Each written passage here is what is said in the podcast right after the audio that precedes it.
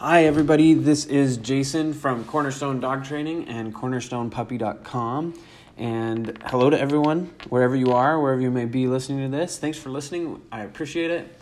And uh, wanted to help you with a very key component of puppy training or dog training in general today about pressure and release and how to make sure that it's the right kind of pressure and release and really how to communicate with your dog. It's one of the key components to communicating with your dog.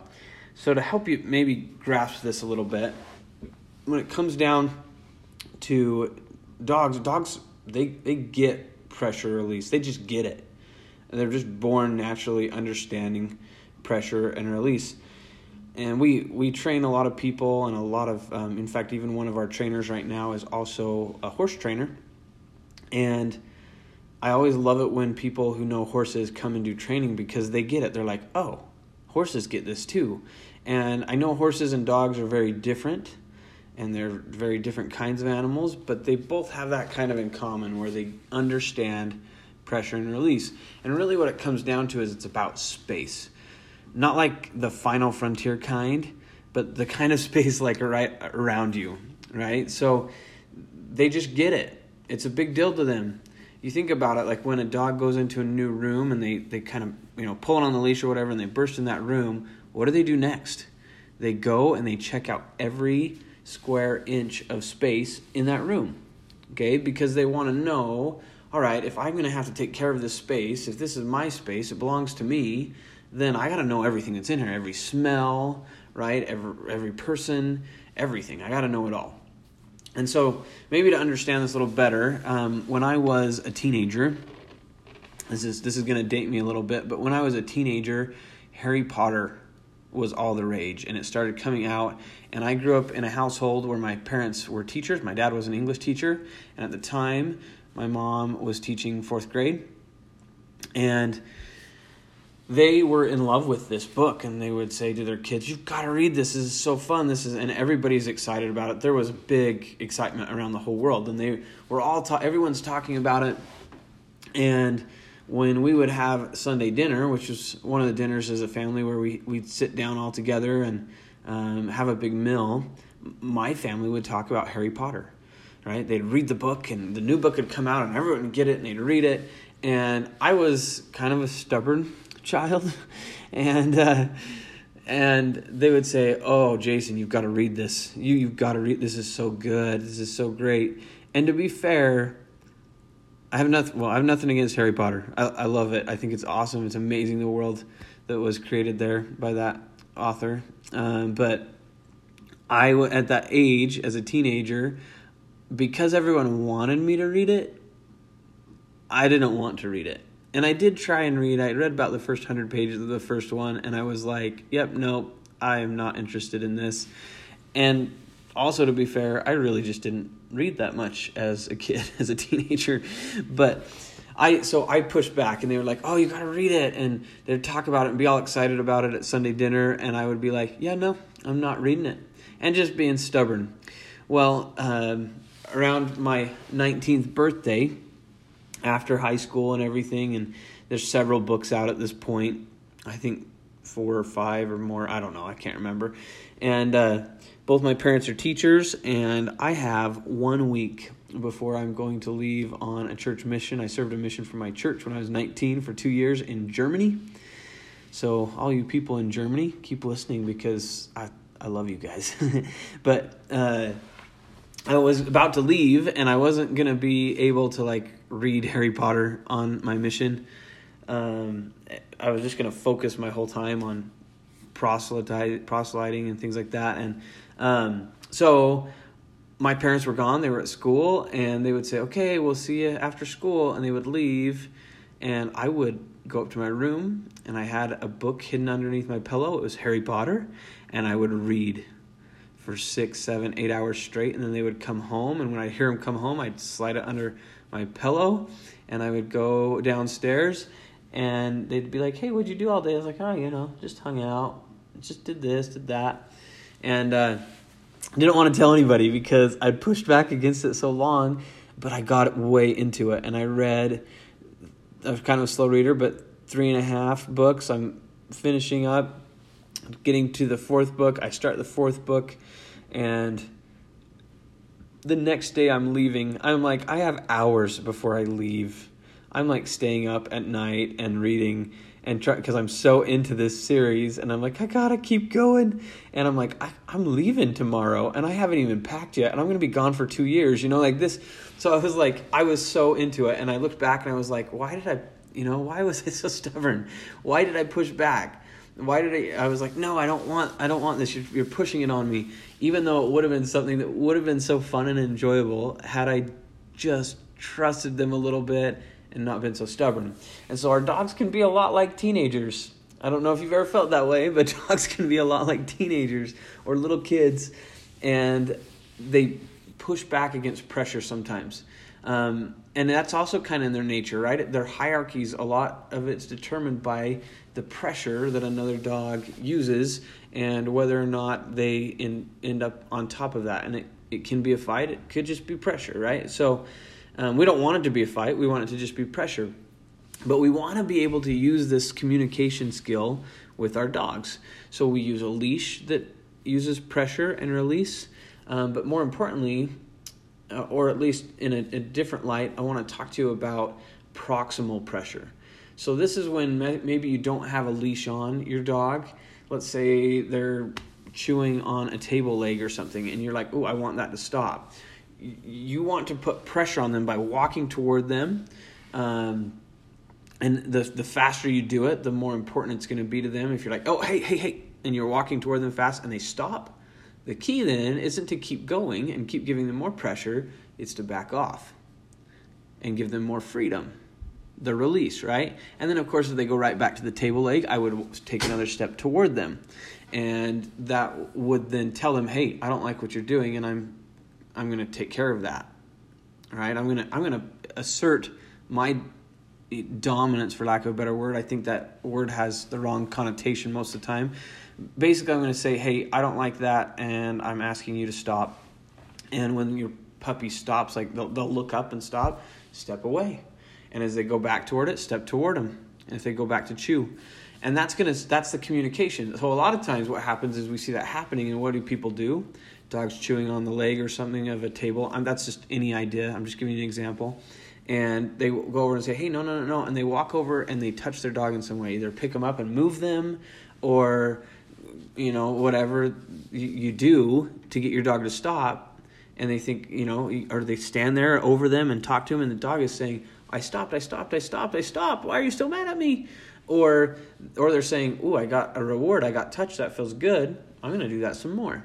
So, if we want to communicate with our dogs, we've got to understand proximal pressure, where my body is in relation to them. You know, so in space. So, point A, point B, I'm at point A, dog's at point B. Point A moves toward point B, and then when they stop that thing I want them to stop doing, back off. That's a reward to a dog. And puppies, of course, you're going to have to do this a lot. So, you want to keep your feet moving, right? um, but it makes a big difference. And remember that they're puppies, right? Of course, we want them to like grow up and be able to walk around our house and be good and always come. But remember, they're puppies. So, this is a problem most people have when they bring a dog home. A lot of times they think with a puppy. I was just on the phone with somebody talking about get. They're talking about getting a new puppy and they were wanting advice one of the things I would do is be really smart about your plan when you come home. Because most people will say, Oh, American Dream, we got a puppy. And they put it down and they say, Here's your home. And the puppy runs into the house. And in a dog's mind, you're kind of saying, like, okay, I'm giving you this freedom and you, you know, and you've got to take care of it. You've got to deal with it. But they're not really capable of understanding what to do. I'll give you an example. Our four year old um, is he's a really smart kid, too smart for his own good. Um, but when he was even a little younger, at three years old, he started. We found him starting to make peanut butter and jelly sandwiches. Yes, my child would go to the drawer, get a butter knife out of the drawer. Don't don't judge me as a parent. He would he would grab that and he would he he would start to to put peanut butter and jelly on, and he'd make his own sandwich, and I was totally okay with that now, could I expect him, uh, you know, to be able to make a full on dinner? Absolutely not. It's not going to happen for years, right? Um, he's not not at the level of that adult freedom in his life, and so we shouldn't be able to expect a puppy to be able to have that amount of freedom either. It's just too much for him, and it will either stress him out and make him fearful, or it's going to make him feel like super super powerful. And a little bit of that's not bad for a puppy to make them feel capable but if they feel like i'm the best one here and i can do whatever i want they don't have the leadership skills to be the leader. And they're going to start doing things like a lot of times it's to little kids and being like hey you can't do that. I'm in charge here. And why my my three year old can make a peanut butter and jelly sandwich at that same time he was still in diapers and i would i like to say what he lacked in potty training experience he made up in sandwich making ability um, he was also the fifth child, so he didn't. His parents were a little lazy when it came to potty training. Their son dogs are easier to potty train anyway than boys, but um, our you know we see these examples all over the place. Like our elementary age kids, they love to go to the library and check out books. That's a great thing. Um, but it would be super nice if they could drive themselves there. But if I gave my my 11 year old daughter the, the car keys and said, hey, yeah, go for it. You know, um, I support your voracious reading habits. Uh, I, I, want you to go and be able to get books and things like that. They're, she's not going to be old enough. It's going to end poorly. She's just not to that level of freedom yet. And of course, I want her there as soon as possible, but I also don't want to push it. Okay, so this is true for our dog as well. Um, the key to having a well behaved dog is to grant freedom and the added responsibility that comes along with it as it is earned as your dog your dog's maturity can handle it so that freedom that responsibility needs to be equal to the dog's maturity and their training so a lot of times with training we'll have younger dogs that their ability is higher but their maturity is still catching up and we still kind of have to just maintain that level of training until they can reach that level of maturity. With a brand new puppy, of course, I'm just going to restrict that freedom, not because I'm, I don't want them to have it, but because they're not capable of having it yet, and it can lead to other issues. So, too much freedom for a dog, um, it's bound to end poorly. It's not going to be good. But far too many people give their puppies the world and then discover that they've created a monster. And so be smart with it. When your puppy comes home, use a kennel. A kennel is a great way, and they, they get used to that. And when they can be good in that space, then we expand it. And if you're smart about that, you may never have a potty problem in the house. Maybe in the kennel a few times, but if you're really smart with it and follow schedules we've talked about in other podcasts, you just might not ever have a, a potty issue, a chewing issue. And yes, you're going to manage it a little bit more at first, but that's for the first few months of life.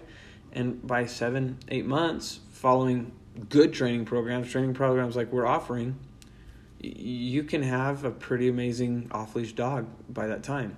Perfect? No, I'm not. I'm not raising a robot, but definitely a pretty amazing dog. So we we give them a little bit of freedom, and then we we take them and we put them Sorry, that's my, my door locking late at night, the alarm locking, um, if you heard that beeping in the background. But we want to give them a, little bit of freedom and then bring them back to that smaller space and give them a chance to kind of digest it. So the message is basically start small and expand. You grant freedom as it's earned. Um, it's going to be a slow process with puppies, and that's okay. That's going to be just fine. You're going to do great. Use your body language, your body proximal pressure to help uh, communicate with your dog, you start to use that in the right way, and that is oh, that's a that's a trainer trick right there. Like if you can understand how to use body pressure and then release, in other words, step back or stop leaning over, you can do a lot to talk to a dog. Watch it sometime. You'll watch as you lean over, you'll see a puppy like say, Ooh, what? And they'll kind of crouch down sometimes and be like, What did I do wrong? And then you stand up straight or walk away from them and they'll be like, Oh, okay, I'm good. And they'll bounce off and change just that fast. So it's pretty cool to watch. It's pretty fun to do. Proximal pressure is key, but also granting freedom as it's earned and using that space to communicate with your dog is going to bless your world. It's kind of a tough concept, kind of nice to see. If you need help seeing it, Um, you can see examples of this training with the f- uh, free partial version of our online puppy training. Um, the secret website to go to that is cornerstonepuppy.com, and then you need to put in right after that forward slash access. So that's cornerstonepuppy.com forward slash access. And as you do that, you put in your email and things like that, push a few green buttons, and you go in there and you'll be able to see video of this happening. Um, with pressure and release or kennel training, you'll be able to see lots of this because it's one of the main ways dogs communicate. So go have fun with it. Um, have a good good day, evening, wherever you are. I hope it's great and happy training. Talk to you later.